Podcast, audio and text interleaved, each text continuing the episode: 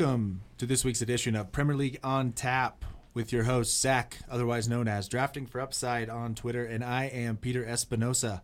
Unfortunately, Nate couldn't be with us today, so Zach and I'll be working through all the game game week 18 matchups for you. You know, as we're likely to see some really good streaming options over the next couple of game weeks, kind of with the World Cup induced, reworked, but still heavily saturated schedule of uh, matches through the new year. So, Zach, how are you? How's the how did the first week of, of Prem football treat you? Uh, it actually went fantastic. So one of my uh, leagues, I actually was able to get the top score uh, due to some major stacks and uh, just honestly upside slash lucky plays. But uh, these are a lot of players that kind of went into the World Cup on the low, and I'm glad to see them maybe emerging uh, on more of a high with with the break they've gotten. Most of them aren't uh, players that featured in the World Cup, so I'm wondering if that trend will continue. Um, I know that we still have some players that are uh, awaiting a return to their club teams, though. Definitely, I'm sure we'll get to some of those players that made it happen for you this week. But let's uh, let's dive right in as uh, we just had game week 17 wrap up about an hour ago with City and Leeds, and now next next up is the Friday, the first matchup. West Ham United versus Brentford. West Ham favored by half a goal. Um, Zach, is this an exciting matchup, or is this one that we're gonna maybe not wake up early for? Yeah, I mean, I'm not thinking this is going to be one that I'm looking to watch. Uh, it's what, Friday afternoon, so mm-hmm. uh, I'm probably going to be working at this time, and I don't anticipate uh, trying to sneak out of work for this one because it's the a pretty average over under at two and a half. West Ham favored by a little bit, probably just because they're at home. Uh, I think you know last game they maybe weren't at their best, but they started out hot against Arsenal. Uh, you know Benny's on fire. Ride him till the wheels fall off. I think he looks to be a bit in form, but uh, I'm not reaching to start any of these defenders that aren't named Cresswell, just because I don't think the uh, they get forward enough to really generate any type of chance creation. Gotcha. Yeah, and note on that game, Scamacca still questionable, and um, so you know if he starts, I think he's a safe start as he started to started to adapt to the Premier League before the World Cup. He and Lucas Paqueta started to kind of find a rhythm together. Um, so he's one to watch out for if he starts, and everything else you've got on West Ham, I, I think that's spot on. Um, being a Spurs fan, I'll I'll start with Brentford since they were our opponent last week, and you know I was particularly impressed with Mbeumo and Toney. They they really gave the Spurs back line a a difficult day. Toney playing back to the ball. There wasn't any of our three defenders across the back who could really stop him and and Mbeumo's speed um, really kind of shine. That's where he, that's where his game kind of kind of came to light. And they and they and they beat us on the break. It was good. So I think if you feel comfortable start, starting either of them, but the main. Uh, I think the main guy this week is is is Christian Norgard. He's back. He's pretty underwhelmingly underowned in a lot of leagues. So I'd go get him, and he's you know in that midfield three four conversation as he's you know he's kind of the undisputed engine room of that midfield. Yeah, Anything I like that. Brentford, yeah. I like that shout. I think he's he's definitely a guy flying under the radar. I tried picking him up in a couple leagues before the break, but just the way that some of the lineup variation played out with injuries and whatnot, I had to toss him back uh, back into the pond mm-hmm. of of the waiver world, and he got scooped right back up. So he's he's a guy I think I'd look to start. I don't think West Ham is too stark of a matchup for midfielders, uh, and Brentford uh, should be able to generate some offense. Though I think he's more of a floor play, as Brentford do not tend to generate a lot of scoring opportunities. They're more uh, a team that feasts off efficiency. So yeah, look to look to start him as like a mid four floor play, uh, and just avoid those outside backs. Perfect. And then I know we discussed Ethan Pinnock a little bit. Safe start for you. Yeah, I think he's he's getting back into form. He's probably back in my good graces as like a defender too. Uh, just given the landscape of defenders, I know we say given the landscape of defenders, given the landscape of forwards, they're really weak uh, this year, both of them. Mm-hmm. Uh, most of the scoring seems to be concentrated in midfields, and so I think most people are left with a surplus there. But I would say Pinnock is probably, I mean, he's he's probably a top 24 defender now. He seems to have a safe floor. Um, and like I said, for the rest of Brentford, really just low upside because he's probably not going to score, get any returns, or get forward. He's going to just feast on aerials and um, interceptions and whatnot. All right, Brentford, West Ham. So after that, moving on to what could be a little bit more of an exciting game. Liverpool, Leicester. Liverpool at home, favored by a goal and a half. Over unders, three point two five.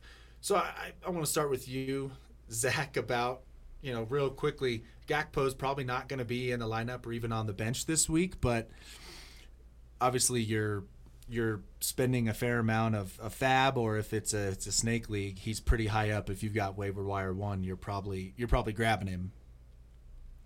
Yeah, for sure. Uh, I think it's it's always possible that a guy with more upside than Gakpo ends up getting into the January uh, transfer mm-hmm. list, mm-hmm. but it's this early on and you don't know what's going to happen. So I'm 100% going for, with all my fab, um, you know, me- measured out what you're going to have to spend, but uh, I'd be willing to dump it all on him, frankly, especially if you need it. He'll probably come in as a forward, especially if you need a forward, uh, which a lot of people do.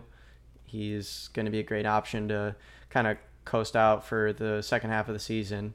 Big impact player for you and for Liverpool. You'd think that he'd start most games given the injuries that they have.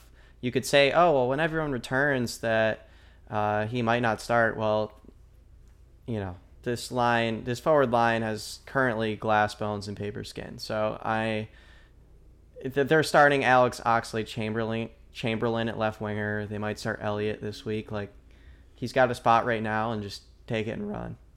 You know, I think he's going to be. I think he's going to be a great future talent. So definitely get in early on him. Get your fab in. Um, if you have first waiver, definitely use it. Anything through third or fourth, really, you might have a chance. But um, just pray, I guess. uh, yeah, I he's he's created a bit of a predicament, and now I was lucky lucky enough to pick up Diaz from a frustrated owner before who just simply dropped him before the World Cup, knowing he was going to be back. But then, of course, we've got the injury that's going to see him out till March. And now that he'll have even further competition with Gakpo having two, three months with the team. So now I'm struggling whether or not to even hold Diaz again, simply because roster construction is probably going to, at some point in the next, you know, 10 game weeks, I'm probably going to need that spot. So, but, uh, anything else on Liverpool? I mean, they've you know they've got a kind of a beaten down Leicester team, so the you know you may see a little bit of of chopping and changing, even though they're like you said, their forwards have their their forward injuries have forced them to start Ox, who's not really on the Fantrax radar. He was pretty underwhelming in that game. Yeah, I think I'd avoid I'd avoid any of those ancillary options really, other than I I do like Elliott. I think he's really talented. He's just kind of a risky player to start just because he can get yanked early if he's not playing well that game. Um, so he's more like a mid four with definitely some risk. But uh, like I'm not looking to start Fabinho or Henderson. Any of those defenders I'm comfortable starting, but I'm not really not expecting a clean sheet here. I'm just expecting them to be able to get forward and probably have just a decent floor. Maybe they ship a goal or maybe even two, but you know, over under 3.25, there's a good chance Leicester gets one. So on to Leicester. I'll start here. Leicester's a early on in the year before they went on that that that streak of wins before the World Cup. When they when it wasn't happening for them, their body language and their on the field. I mean, they looked those five, six, seven weeks. We all thought Brendan Rodgers was going to be sacked. I th- we all thought, you know, they kind of looked like they were going to be sacked too. They when they get down, they are so down on themselves. Tielemans, especially with James Maddison out this week, I'm really avoiding everybody besides Tielemans.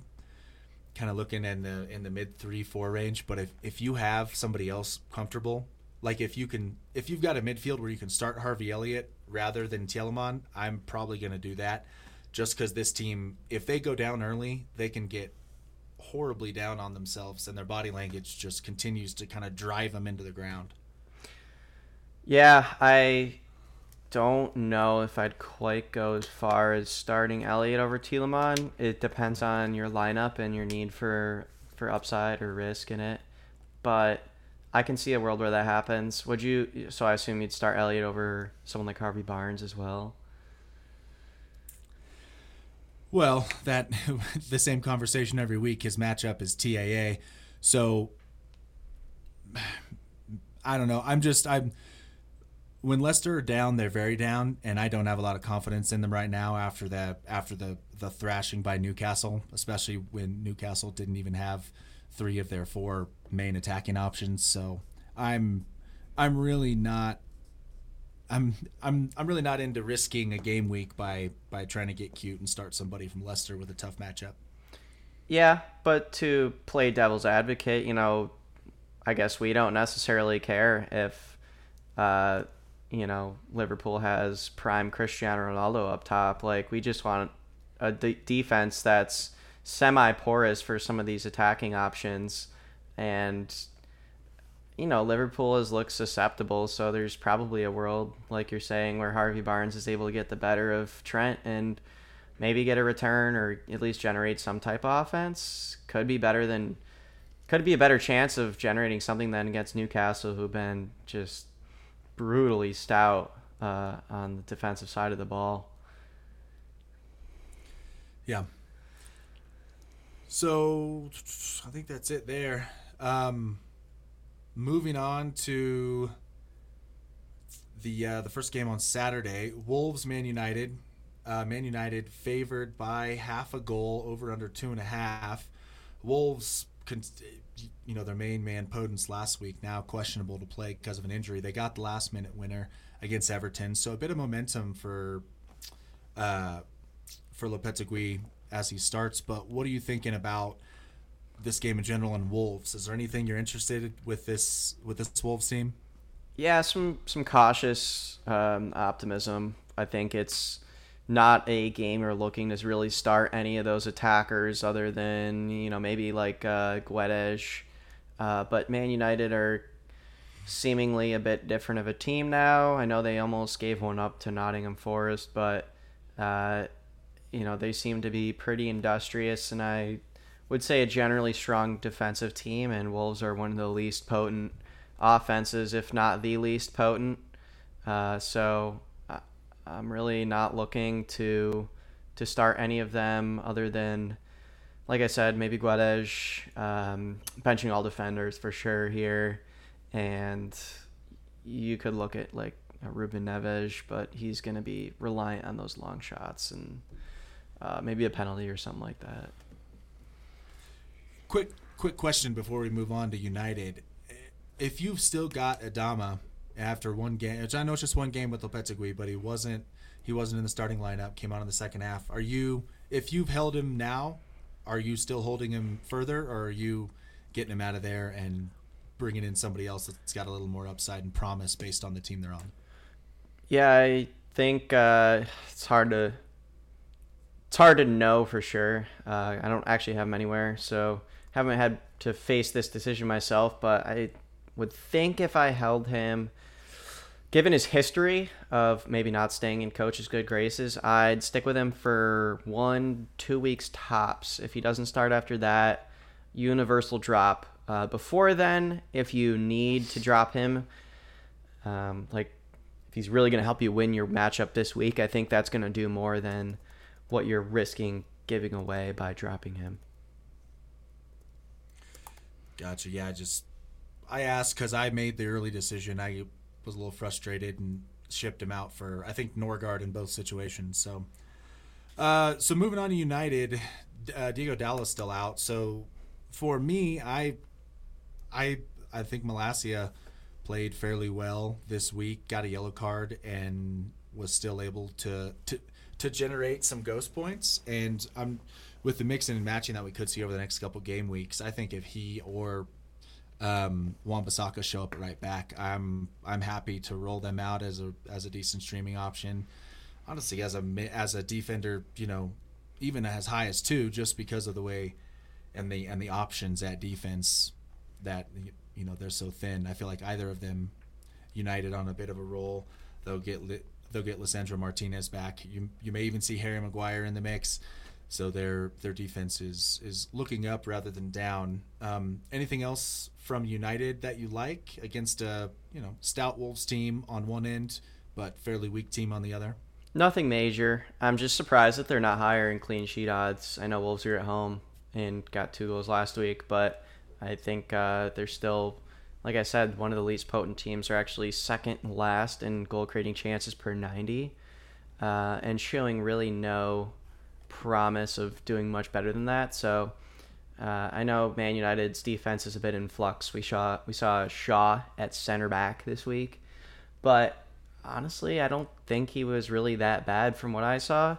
Uh, and they're going to be getting players back soon, so uh, I'd fire up any of the four defenders really here. Maybe Varane holding the least uh, potential upside, but I like that shout. Yeah, and keep our our Rashford, our you know the time we spent on on the podcast last week about Rashford was pretty pretty well warranted. He was the player, you know, he was kind of the alpha in the attack this last week, and he was this you know he was he was the speedy man on the break that where he thrives, and it was not not great as a Spurs fan or you as a Liverpool fan to see that, but he's doing what we thought he would be doing. So keep rolling him out as near forward one territory. Definitely forward one for me. Given if you look at any of the rest, it just he's he's definitely in the forward one territory. I'd rather play him than like a Che Adams every day of the week. Oh yeah, Che is.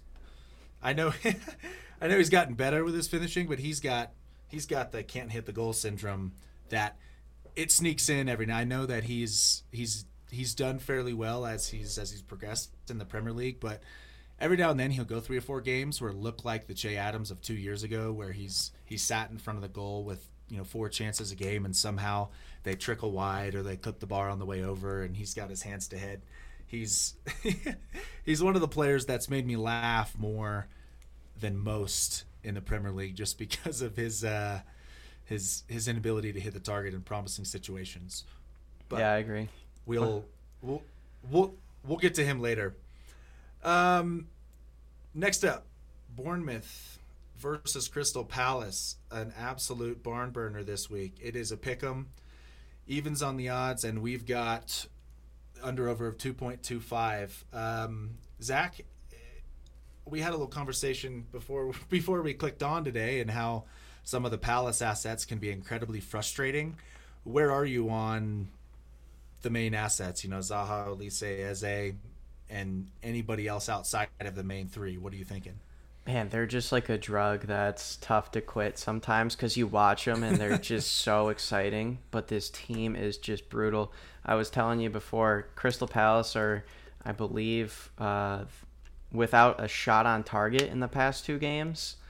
And I think I saw a stat that no team or no team in a long time have done that three games in a row. So, uh, arrows are pointing up in maybe terms of positive regression being inbound, but they aren't really showing any signs of being a potent offense. They're one of the lowest scoring teams as a whole in every position. Uh, they really don't bring much upside with them, but as we owners know, it's uh, it's a team that's tough to quit if you have Zaha and Eze and Olise. I think you start all of them and you hope that this is the bounce back uh, that's been waiting, mm-hmm. especially against Bournemouth. If you had to start one and only one, which one is at the top of your list? Olise, I think he presents the best upside and floor combined. Yeah.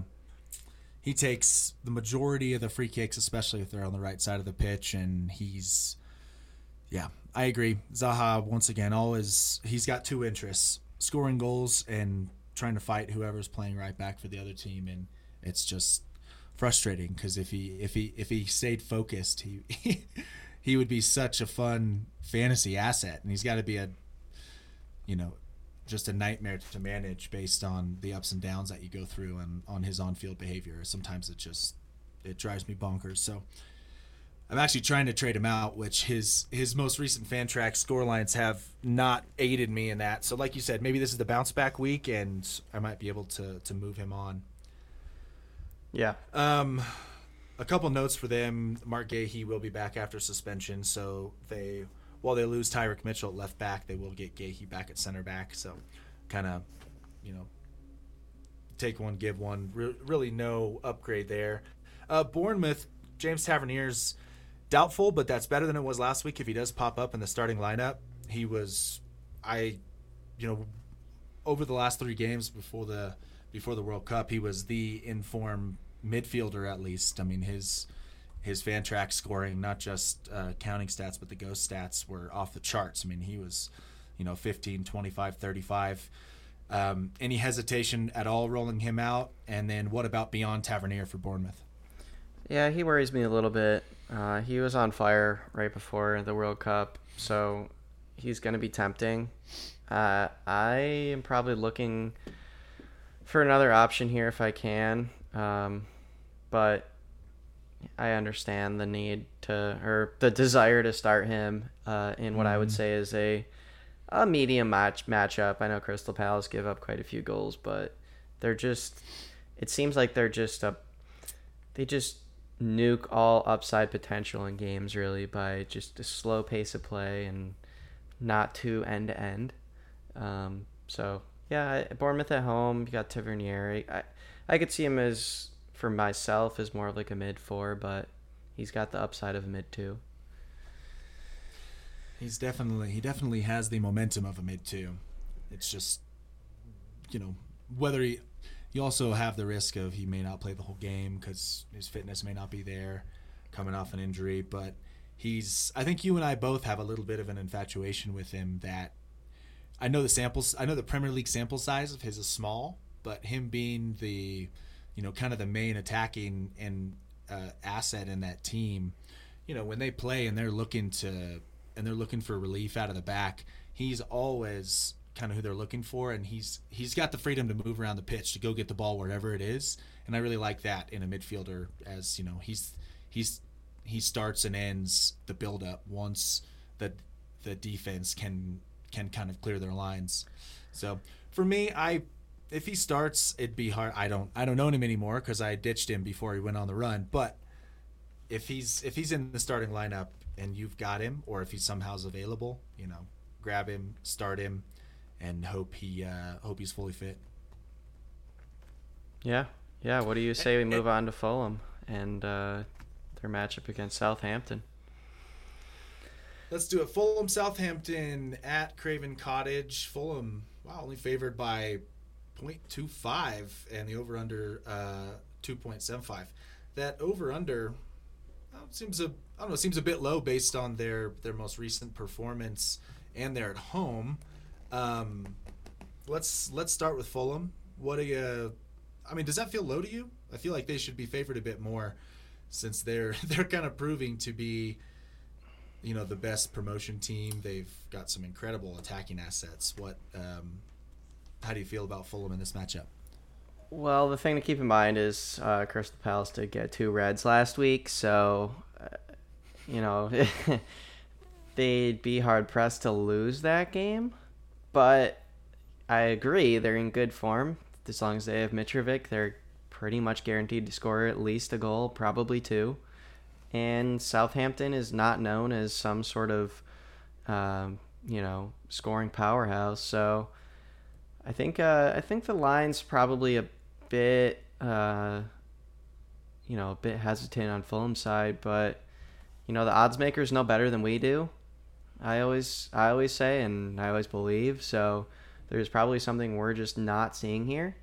Uh, from the, maybe it's from the Southampton side. You know they were uh, they were expected to score 1.91 goals last week versus Brighton's 0.64, and they lost one to three. Um, and I believe they wow, had a a similar result to Newcastle back in November, where they were expected to score 1.74 to Newcastle's 0.86, and they lost 4 1. So they're they're really underperforming their xG as of recently, and their opponents are really overperforming. So I don't know if they got to get a new keeper yes. or what, but especially Brighton, the the kind of the perennial underperformers when it comes to xG. I didn't realize they outperformed so so heavily last week. The the the De Zerbi ball must be must be the reason for that. But we'll get to them in a minute. Um, yeah, Fulham. I obviously Mitrovic. You know, top two, three, fours this year, crazy, and he was he was phenomenal in that game. I I know, like you said, there was one or two less men he really had to work around to find space, but he was everywhere, all across the front line. He was on the wings, receiving the ball, playing crosses in, and so I like, you know, I like Willian this week. Um, Kyle Walker Peters is back for Southampton, but he himself, you know, he when he sees the opportunity, he does like to bomb forward, and that'll create a little bit of space for Willian, who is ab is not known for tracking back. So uh, Fulham on the break with Willian in space is something I'm going to look for this week. So if you've got him, I think he's a he's a he's he's a decent start this week. Um, Kenny Tete was he you know he induced the Tyrick Mitchell red card last week, and he's he's pretty dangerous down that down that right wing, especially for a for a you know less than average defense, which Southampton is. Um, which let's move on to Southampton. One positive for James Ward-Prowse owners is he, even though their lineup sheet has him lining up still in that kind of deep lying role, his his heat map was very much box to box box to box last week, and he was involved in the final run of play in the final third. He scored great, so I still, if you had any hesitancies about playing him going forward, I wouldn't. I I play him every week comfortably unless it's unless it's City probably, and I don't have any better options. But um, what about you, Zach? Anything anything stand out for Southampton this week? Not much. Edozie, um, definitely a priority pickup for everyone, and a great streamer this week as something resembling a forward to. I don't think Fulham's defense is uh, something to behold. They struggle to keep clean sheets, I know, toward the beginning of the season, and have kind of had a couple of lucky cleanies uh, recently. Even though I do like Tete, I, I agree on that stream as a defender three because anytime you, um, you know, get a guy who can cross it into Mitrovic for a goal, you know, he's got plenty of upside going forward. Uh, and Southampton is not the most potent offense. I still like Edozie. Like I said, forward two. Um, he's young. He's talented. Hope he gets uh, some good minutes coming up and becomes more of a mainstay in that lineup. And you know, you could see his stock rise exponentially. Yeah, he seems to be their own, really the only player on Southampton who is comfortable receiving the ball, turning, and taking on a player one on one over and over again, whether he's successful or not. And that kind of confidence, especially in such a young guy, is is is really positive to see. So he's definitely hopefully one for now for anybody who's rostering him and playing him, but he's definitely one for the future, even if he doesn't, you know, adapt at a rapid pace to uh, to the Premier League. But absolutely one to to pick up and start this week if uh, if you've got the opportunity. Um, next up, Man City Everton uh, City at home favored by 2.25 goals. The over under is 3.25 goals. As you've got here for a sack, they've got the highest clean sheet odds of the uh, of the weekend or of this of game week 18. Uh, City is always an interesting one. I got absolutely hosed today by Pep Roulette with the benching of Cancelo and uh, Bernardo Silva, which was not fun. Cost me a game week with no other options to swap him out. Are we going to see more interesting choices like we saw Rico Lewis today at right back? Could we see any other guys over the next couple week in, in Pep's lineup that, that people should be looking out for?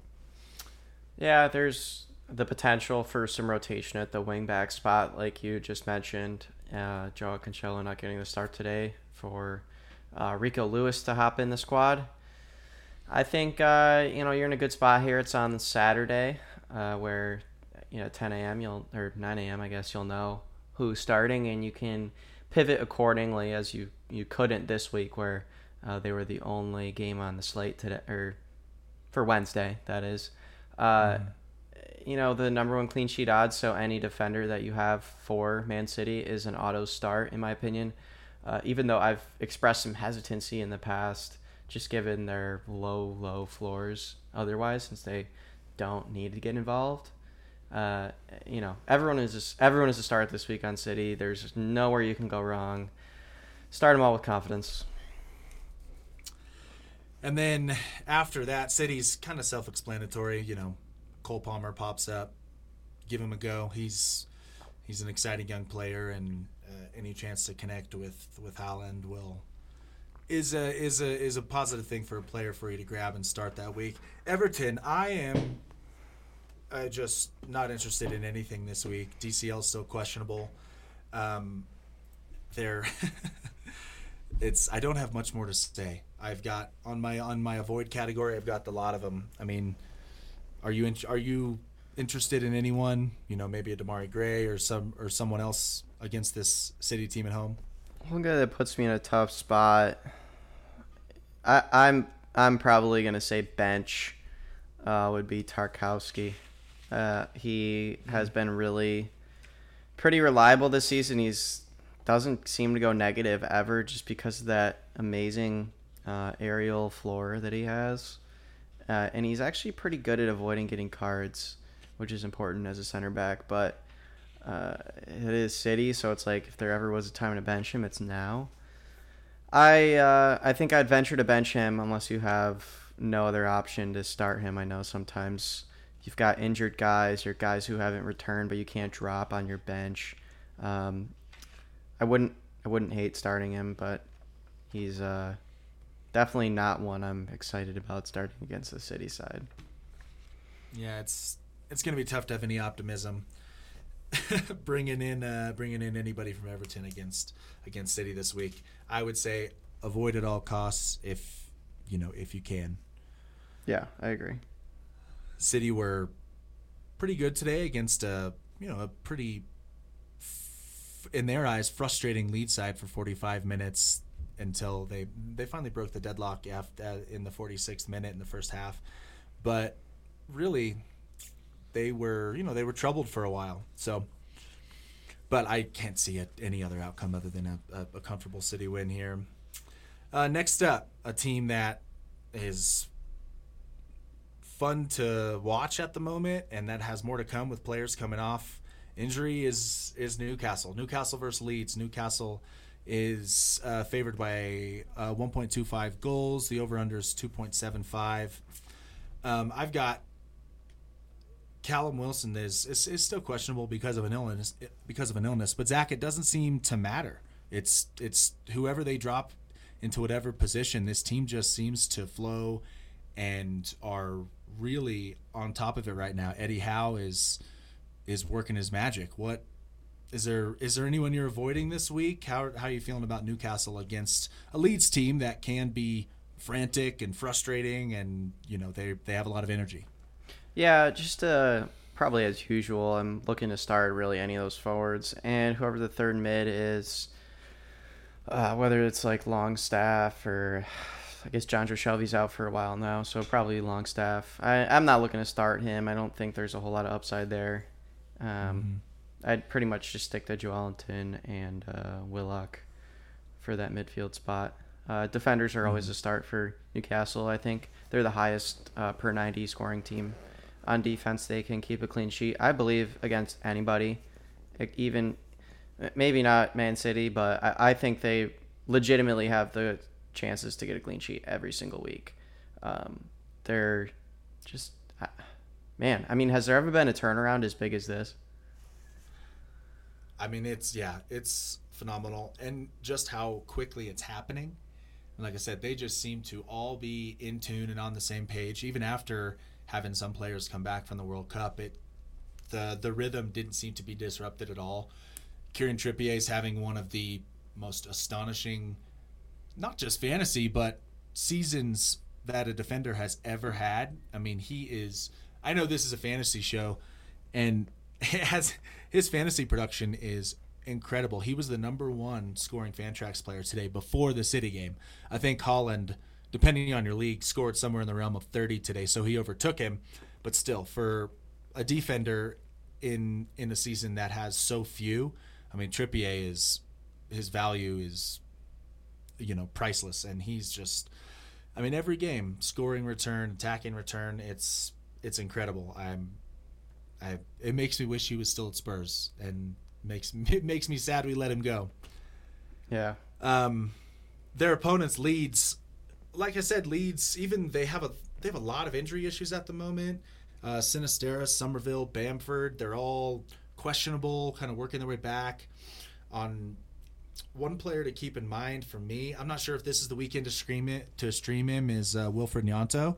He did start at at a left wing today against City, and he was when he was interested in the game, when he was interested in the attack, especially after they were down 2-3-0, he really he really shined for a while, especially with the connection with Aaronson. Those two guys seem to be on the same page. And so he took a few players on a few times and worked his way into the box solely on his own. And we know that that is his game. I mean, he he's he he plays for the Italian national team, and he's he he actually plays right wing back for them, sometimes right back, but he's always in the attacking half. So I'd be hesitant to grab him this week, but he's somebody I'm definitely looking at for uh, for the weeks to come when they've got maybe a more favorable matchup. Um, anybody else from Leeds that you're particularly interested in, either trying to go get? I, so another player, Sam Greenwood, started today, and he he took most of the corners and some of the free kicks, so he does have the set piece value. Um, are you interested in in of anybody new from this team, Zach? Not really. I think uh, you know Newcastle is just so strong defensively that they're going to be able to withstand just about anything that Leeds throws their way, especially with these uh, injuries you mentioned. I think Summerville's dangerous, but he didn't even get in the game today. I don't think, uh, though he was on the bench and Newcastle is second or second best in terms of preventing goal creating actions. So clean sheet odds here are decently high. I believe they're fourth on the slate. Yeah, fourth on the slate at 44%. So uh, do not look at any Leeds assets as strong starts. I'm okay starting like Aaronson maybe, uh, but Newcastle are just uh, always outperforming their XG, it seems like and I don't see that stopping. Yeah, and Callum Wilson back, it can only it can only be stronger from uh, from here. And Allan Maximin should be nearing a start as well. So, not that they want to disrupt the rhythm, but at some point you got to bring those both those guys back into the lineup when they're ready. Um, for me, and I think you'll agree, Zach, game of the week is is this Brighton Arsenal match. Uh, Brighton are at home. Arsenal's favored just by quarter of a goal. The over under is 2.75 goals. Um, where where do you want to start here? What do you you? It's it's interesting. Obviously, Arsenal are, you know, probably starting everyone. But what about Brighton? Who are you comfortable starting the the main assets here? How do you feel? Yeah, I I'm comfortable starting. Um, I I think they all possess some lower upside, but if someone like McAllister or March or Gross, they start like you're starting them 100%. And I didn't include Trossard because you're an idiot if you don't start him as well. But uh, I think it gets a bit gray when you approach the Mitoma category or whoever might take that left wing spot. Uh, and then the defenders, like, are, are you starting a Estupiñán in this one? I, I'm really not sure. Yeah, as somebody who loves Estupiñán, and I'm I'm cooling because I was hoping he was going to be that volume crosser and the you know that that bomber, which he kind of he he he's up and down a lot, and he seems to always receive the ball in a decent attacking position, but his his ghosting, which I was confident about, is really cooling me on him. I'm not dropping him yet, but this may be the week where I give him a rest and if if that turns into him breaking out, fine. I'll I'll I'll ride the breakout on the other side of it. But it's going to be a tough matchup against Arsenal. He'll have you know he'll have Martinelli to deal with, who or no, excuse me, he'll have Saka to deal with, which either one, not a real attractive uh, matchup to to start someone who is already proven to not really be consistently productive in Fantrax uh, scoring. So I'm I'm I'm benching Estupiñán, but I'm probably I'm not dropping him yet. Yeah, that's I think that's fair. Um, Arsenal, uh, Emil Smith Rowe, still a doubt, but he's he's nearing he's nearing a return. And I, I think last week you said you picked him up. Are you still holding Emil Smith Rowe in hopes he gets a start over the next couple game weeks with kind of the crowded schedule, or are you more interested in somebody like like Fabio Vieira since he's he's kind of maintained his health and he's seen some of the pitch this year? Yeah, with my team situation, I'd say I'm able to hold him since I, you know, I described the midfield situation for what I believe to be most teams is, you know, they have extras and I don't feel like I would need to start someone in the midfield slot, but if mm. you aren't in that situation, 100% drop him if Vieira gets the start and and and roll him out cuz he'll have much more value in what's probably more of a mid-tier matchup for um, midfielders against Brighton uh, at home for Brighton. Uh, other than that, though, I don't really see much variation in their lineup. Arsenal is one of those teams where you can feel pretty confident uh, who they're starting week to week, which is real nice. I believe this is also yeah the 12:30 uh, EST uh, matchup, so you'll have to uh, have a little bit more faith. You might not be looking to stream, but if you are, yeah, I like ESR or Vieira as starts whenever they get a start. they're in one of the top performing offenses in the league. Yeah, Arsenal remains pretty self-explanatory. Pending, you know, we don't get a big. At some point, you think some of the the attacking front three plus Odegaard, Xhaka, Partey are going to get a rest, but you never know. They're they're all quite young. They may just have the the uh, you know the fitness to play all 38 games if asked. I'm sure they I'm sure they wouldn't be opposed to it. But yeah, it's a great game. Yeah, really excited for this one, and um, We'll uh, with that we'll move on to the Sunday matchups, our, our final two matchups of the week. Uh, the early kick on Sunday is Tottenham Villa. Tottenham favored by point uh, seven five goals. The over under two point seven five. Uh, I'll since it's since it's Spurs, I'll start off here. Uh, Tottenham fifth highest clean sheet odds of the weekend with forty percent, which being being a a frustrated Spurs fan, that seems high. However, sounds like Cristian Romero and Rodrigo Bentancur are both possibles for this week. They're both at least back, and so depending on where they are fitness wise, Romero's been uh, in celebration mode, doing God knows what in Argentina with the rest of the squad for what is it, ten days now. So we'll we'll see if he's ready to go. That is obviously that gives a big boost to your other uh, Spurs clean sheet seekers, which really is you're only going to be looking at the wing backs. Uh, Dier's a big no. Longley is a he's a maybe. He had the assist for Kane's goal this last week. Um, hopefully Doherty continues to start. He's a really strong stream that if Emerson gets shipped out in January, which there is a bit of talk about that, he could turn into a hold. So start him if he's there and everybody else, you know, you're starting easily. Um, Zach, anything to add on Spurs, and then I'll let you I'll let you move on to Villa and w- what you think of their assets for the week. Yeah, Villa seems to be a bit susceptible. Uh, and you know there could be some variation there in that lineup. We never really know. Uh, but Spurs, uh, they got actually quite a few guys coming off the World Cup, so you know they might improve as as time continues, but you gotta like Matt Doherty at that uh, right mid slash right wing back spot, banging in crosses to a pretty potent offense. Uh, you'd hope he regains some of that form from last year even and can fend off Emerson.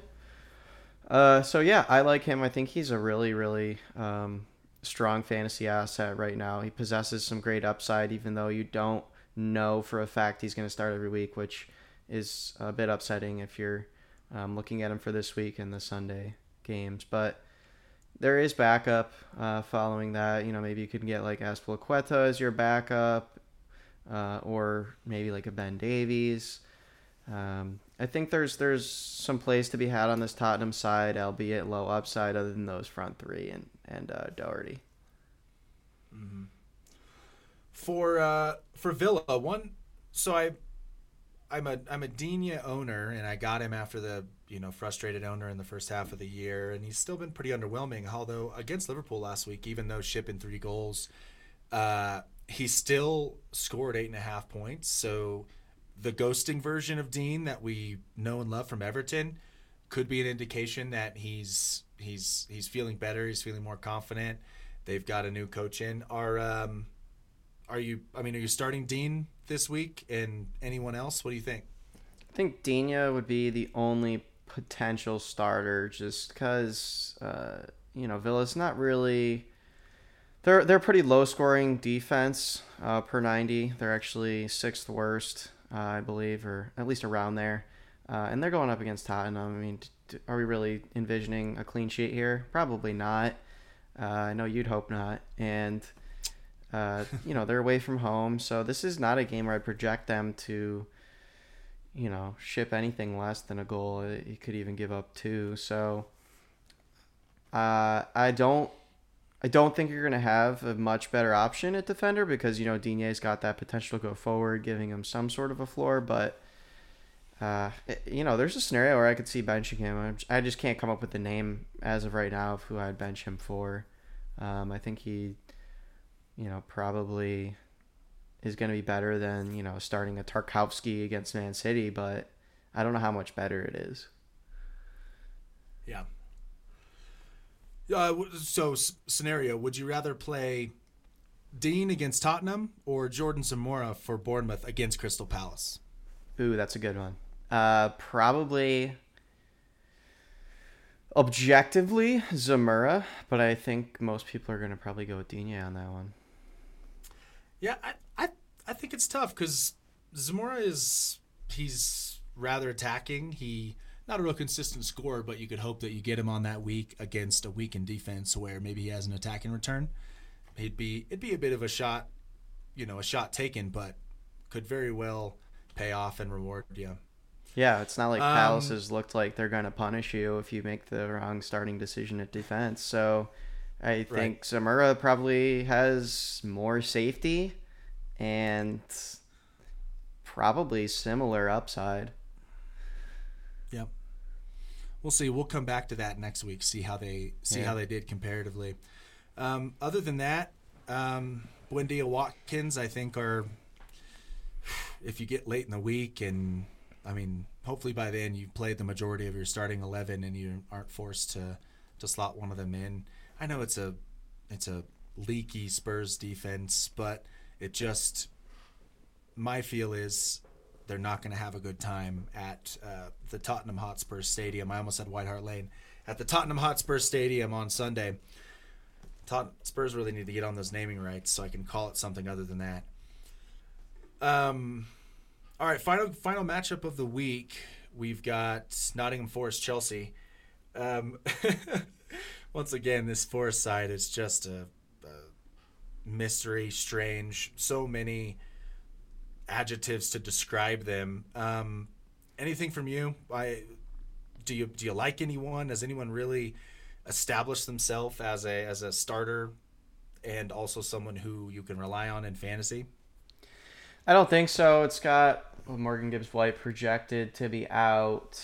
Uh, Awoniyi mm. has actually been okay when he started, but yeah. um, he doesn't seem like he's actually that good at football. He no. just is very, he's just very energetic, and he's always in the box near the six yard box when something pops up that he may be able to tap in. Which right. I'm not really into those types of players. He's kind of you're looking for a goal, otherwise you're you know you're just you're disappointed with what you get. So I wouldn't yes. start him. I was, I was just noting him as a potentially relevant player, but against Chelsea, I don't consider any of these guys viable starts. Um, I mean, they took care of business this week, so it's. Uh, I think Nottingham Forest is going to be like the Norwich of old. You just try. There's no one you really want to start. Yeah, one player that we may mention, uh, Ben slash Brennan Johnson could be somebody that you look at in weaker matchups, but not this week. He's when he's in, he takes the penalties, so that's something to to take note if he's if he gets the start and uh, you know maybe a kinder weekend in terms of the matchup. Um, Chelsea, third highest clean sheet odds of the week at 44%. Reece James, unfortunately, injured again this week. It's kind of heartbreaking for him. Um, in terms of his replacement, who do we think is going to step in? Are they fantasy relevant? Um, what do you think, Zach? Yeah, I think it's it's pretty simple. Start all your defenders, even um, even Azpilicueta. I think has some upside here. Definitely, those high clean sheet odds are gonna make them all strong starts, and I think they uh, any of those guys up top have a good chance of getting a goal or two. Uh, you saw Havertz kind of go off a bit this last week. I wouldn't expect that in the future, um, but one guy I actually really like this week, if he can get a start, would be I know he sat out last game, so he might not get into the starting squad, which is okay. I'm still picking him up because I really think in one of these next few games, he's going to get that opportunity to uh, get in that starting lineup, kind of like Pulisic did surprisingly this week, and I think he'll make more of it. He's on more set pieces, and he looked dangerous in the World Cup. So coming off some form, getting some playing time, he's fit. Um, let's see what he can do on this Chelsea team, who has looked uninspiring until I guess this past week. Yeah, com- completely agree about Ziyech, and I I know I ran my mouth about Raheem Sterling last week, and he had an attacking return this last week, uh, but I'm still not hundred percent sold on like trying to go trade for him or something, unless there was somebody who you knew in your league was upset, not a Chelsea fan, and really you know looking to ship him out and and move on to to someone else. Another, I watched the majority of this game last week, and another player I was impressed with, who I haven't been impressed with since his move, was Cucurella. He seemed to every every every touch, every time he had the ball, it was a it was a valuable use of the ball. He was he was really he was good going forward. He was connecting well with the kind of he was connecting real well with uh, Pulisic and Mount. They really had a nice a nice triangle going on, kind of running their defenders in circles up there. And I wouldn't be surprised if, especially with Chilwell still recovering from an injury, if he picks up some momentum and tries to kind of stamp his name on that spot and keep Chilwell out of the lineup. So he's definitely got a point to prove and somebody I'm I'm I'm looking for a big return this week, um, especially since he's been kind of underwhelming since his move from Brighton. Yeah, you're looking for a clean sheet from all these guys. So if mm-hmm. you can get anything else from that, it's 20 plus points. All right, so that that wraps it up for the matchups for this week. Um, let's go to starts of the week. Uh, no Nate this week, unfortunately. So Zach, just you and I. Uh, let's start with defenders. Who do you like and and why? Yeah, I like Azpilicueta. Uh, anytime he's come into this Chelsea squad, he seems to be match fit and ready and takes command. Um, he'll hopefully be at that right back spot in the four back, so he won't present as much upside as if he were in the right wing back spot in the five back. Uh, but I, I anticipate him having some more freedom to get forward this week, uh, even though he is, what, 32 or so right now, and probably not uh, anywhere near as dynamic as he once was. Uh, he presents a good option, especially if you're looking for a backup um, for some of your other higher upside defenders, like I mentioned before. If you have Doherty and you can back him up with Azpilicueta, I really love that. Um, and also Tete, uh, we saw him do well last week, mm-hmm. uh, and I don't see that stopping. I know that Crystal Palace got a red card or two red cards, that is, but uh, his offense is potent as long as Mitrovic is up top, and he should have some uh, freedom to kind of get forward against a a weak Southampton side defensively is uh, maybe putting it lightly. Yep, I like both of those. My I've got two in defense. One I just talked about Cucurella for for the reasons I talked about. I just think he's got a point to prove, and he'll be he'll be focused on uh, on putting in performances that keep Ben Chilwell away from that starting lineup as he returns, which which is a tough task.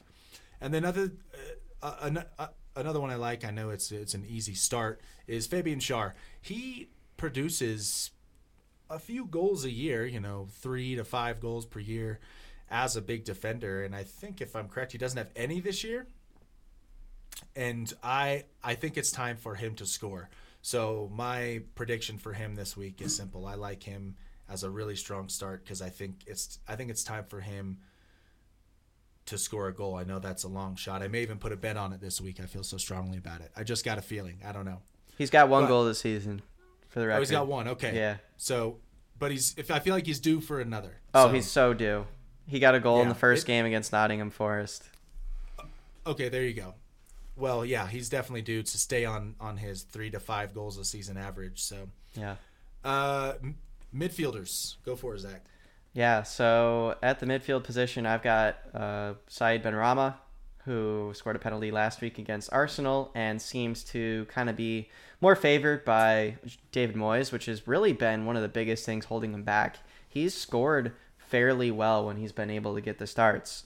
It's just a matter of getting the starts. So if we can see him continue to string these starts together and maybe even play 80 plus minutes, he is looking more like a midfielder two or three for me uh, most weeks. And this week he gets a um, more porous defense than he did last week against Arsenal.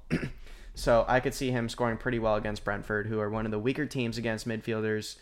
Uh, even though West Ham are maybe not, uh, you know, scoring at will. So look for him to to keep the keep the fire going. And I also like Olise or Eze to bounce back this week uh, against uh, who is it they're playing again? Great podcasting here. Uh, they play Bournemouth. Uh, So yeah. I like them to bounce back against Bournemouth. Uh, I think that it presents you know good opportunity for them to get forward. And anyone who's telling you they're a bad start this week based on their performance last week is off their rocker. It's really unfair to judge any attacking assets uh, when they're playing with two less guys. I mean, they were really just sitting in a low block trying to, you know, stop anything coming at them. So look at them to get forward. I think they're going to bounce back this week. Yeah, I I love all the Palace assets as well as a, as a call out this week, but they just made me look like such a schmuck last week. Calling Ol- Olise as the start of the week, I know that was uh, it was just, it was very situational in terms of their what they were asked to do in the game. But this week I'm gonna go I'm gonna go one I'm gonna go Christian Nørgaard for Brentford just because he's he's you know he's very very consistent. If you look at his scoring last year, he you know he runs that midfield. He had an assist last week against Spurs, and he's gonna play. He's gonna play all 90 minutes if he's healthy, and he's uh, you know he's the one that they work the offense through. If it's not uh, push the ball high and long to Mbeumo or Toney, if they're building, he's usually the one making the connection. And once again, he's just very underowned. I think I saw today 31, 32% ownership, and that's that's tragically low. So grab him if you can before uh, before the consistency starts to starts to raise some eyebrows in your leagues. Yeah, it looks like he's up to 41% now, but that's still firmly in streaming category. And I Oh, would yeah. definitely take a peek at your waiver wire, see if he's free, because if you can get him, he's a great rock solid floor option um, in case you need that in midfield. All right, attackers, go Zach. Yeah. So Edozie riding the flames. He's you know got 11ish points. I think 10 points in standard scoring. Uh, last week uh, in a decent matchup against uh, Brighton, I believe, where I think this week he could do even better um, against uh, Fulham, and I think he is a young talent that you want to take your your chance on and just hope he strings together some starts and uh, plays some good minutes here because he loves taking people on and playing an exciting brand of football and really an otherwise unexciting side. But with a new manager, uh, I think a lot is possible with him, and let's just hope that they're able to kind of feed him a bit, and maybe he puts up some uh, pseudo Jack Grealish at Villa numbers. You know, maybe sixty percent of whatever he did. That would be your your best case scenario, I think.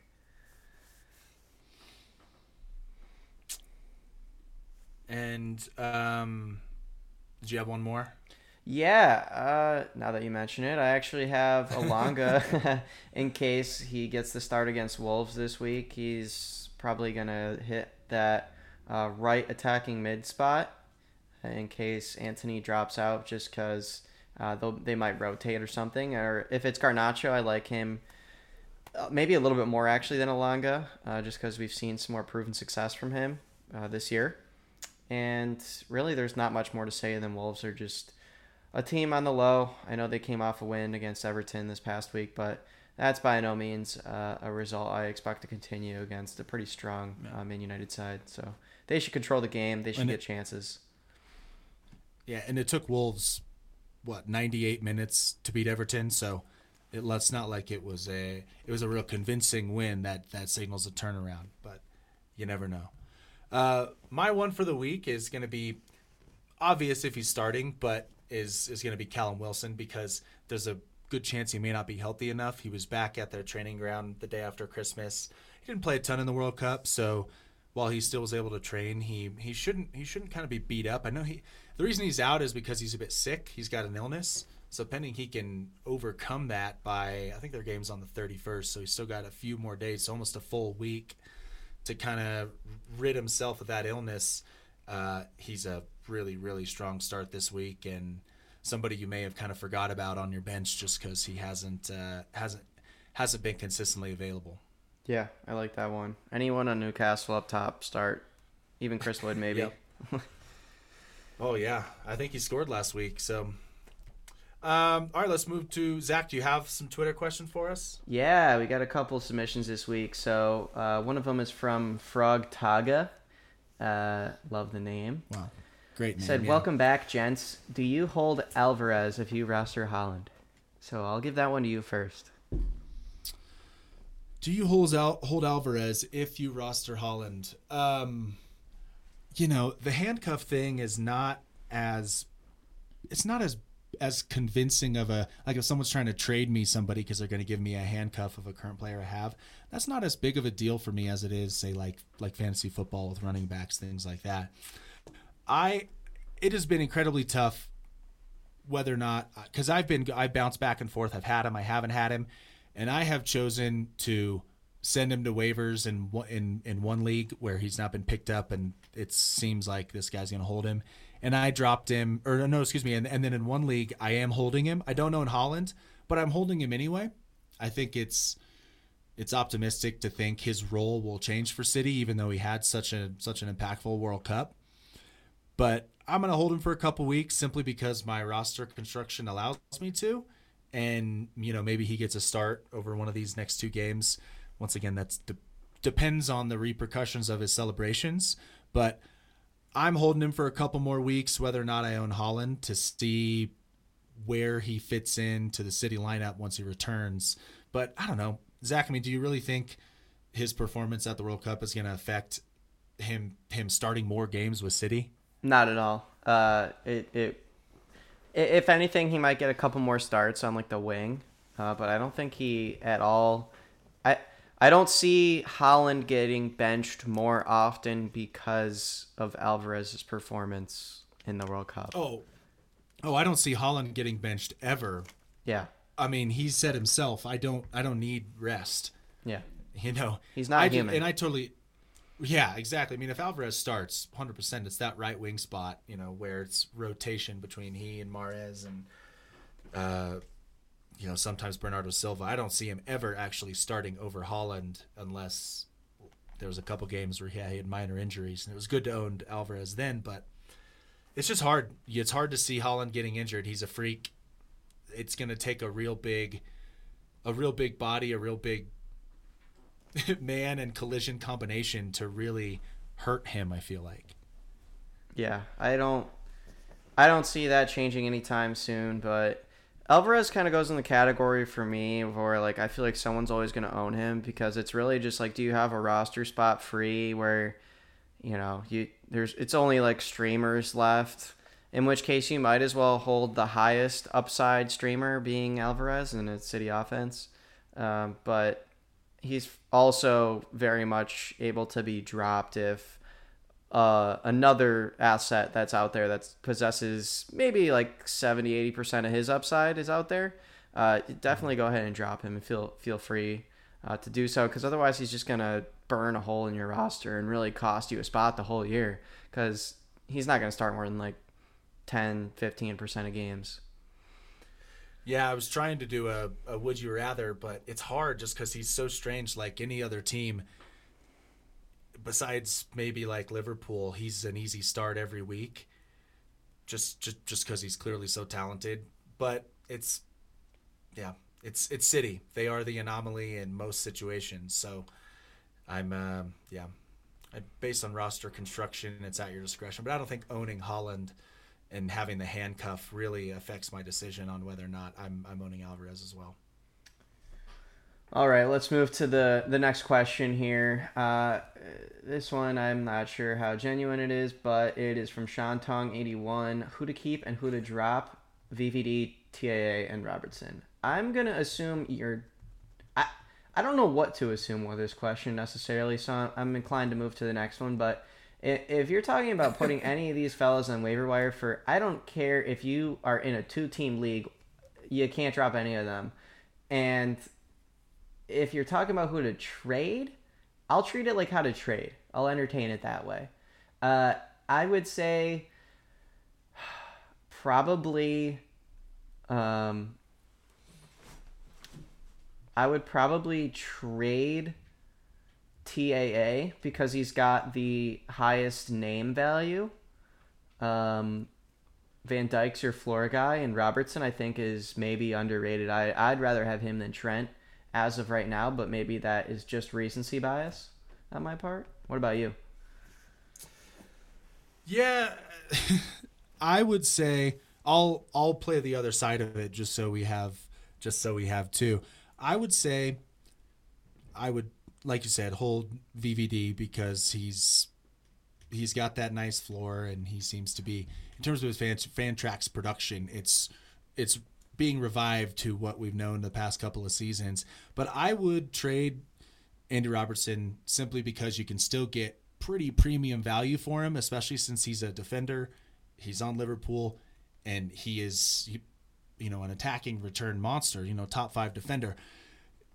I would trade him simply because I'm terrified to trade away TAA because the second he turns that switch back to being that 20 point a game defender, you're, you you know you're going to be pulling your hair out that you even though you got good value for him it's probably not going to be enough based on his value currently on you know based on his on his recent performances. I'm sure owners over the last month or so have been fending people off or some of you have parted with him but i would say trade robertson just so when and i assume will happen taa turns into that that monster return guy again you're not you know you're not punching yourself for letting him go for less than his real value yeah i think that's fair um, again not not sure what was intended via that question uh, as none of them should be dropped make that clear again but uh, another question uh, from Shantong81, one a, bit, a little bit more poignant in my opinion.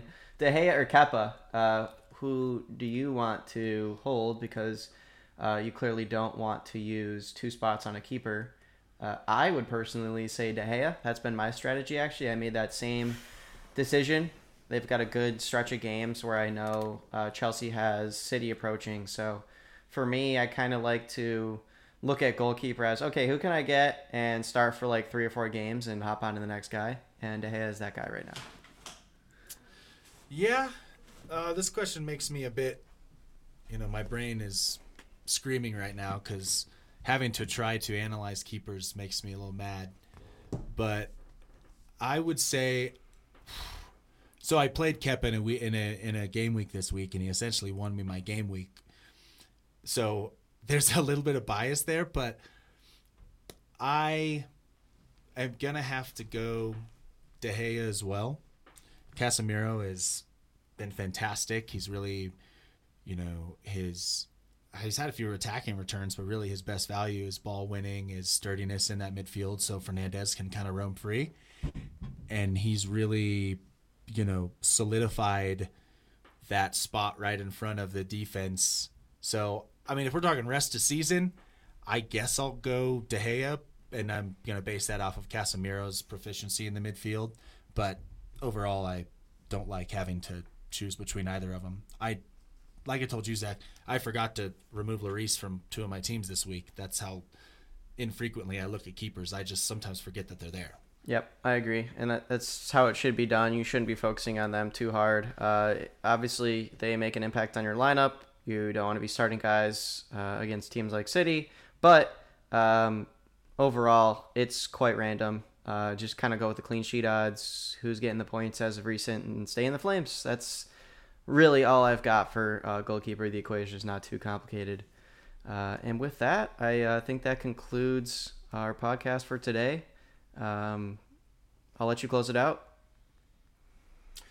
Yeah, everybody. Uh, thanks for having us this week. Uh, we we miss Nate, and hopefully he can join us again soon. But uh, enjoy the you know it's not as frantic of a holiday season as we're used to, but we still have a couple of really uh, rapid game weeks in succession before it turns to some sort of quasi normal schedule in the new year. So Zach, thanks, and uh, everybody enjoy the matches this week. We'll see you next time. Cheers, everybody.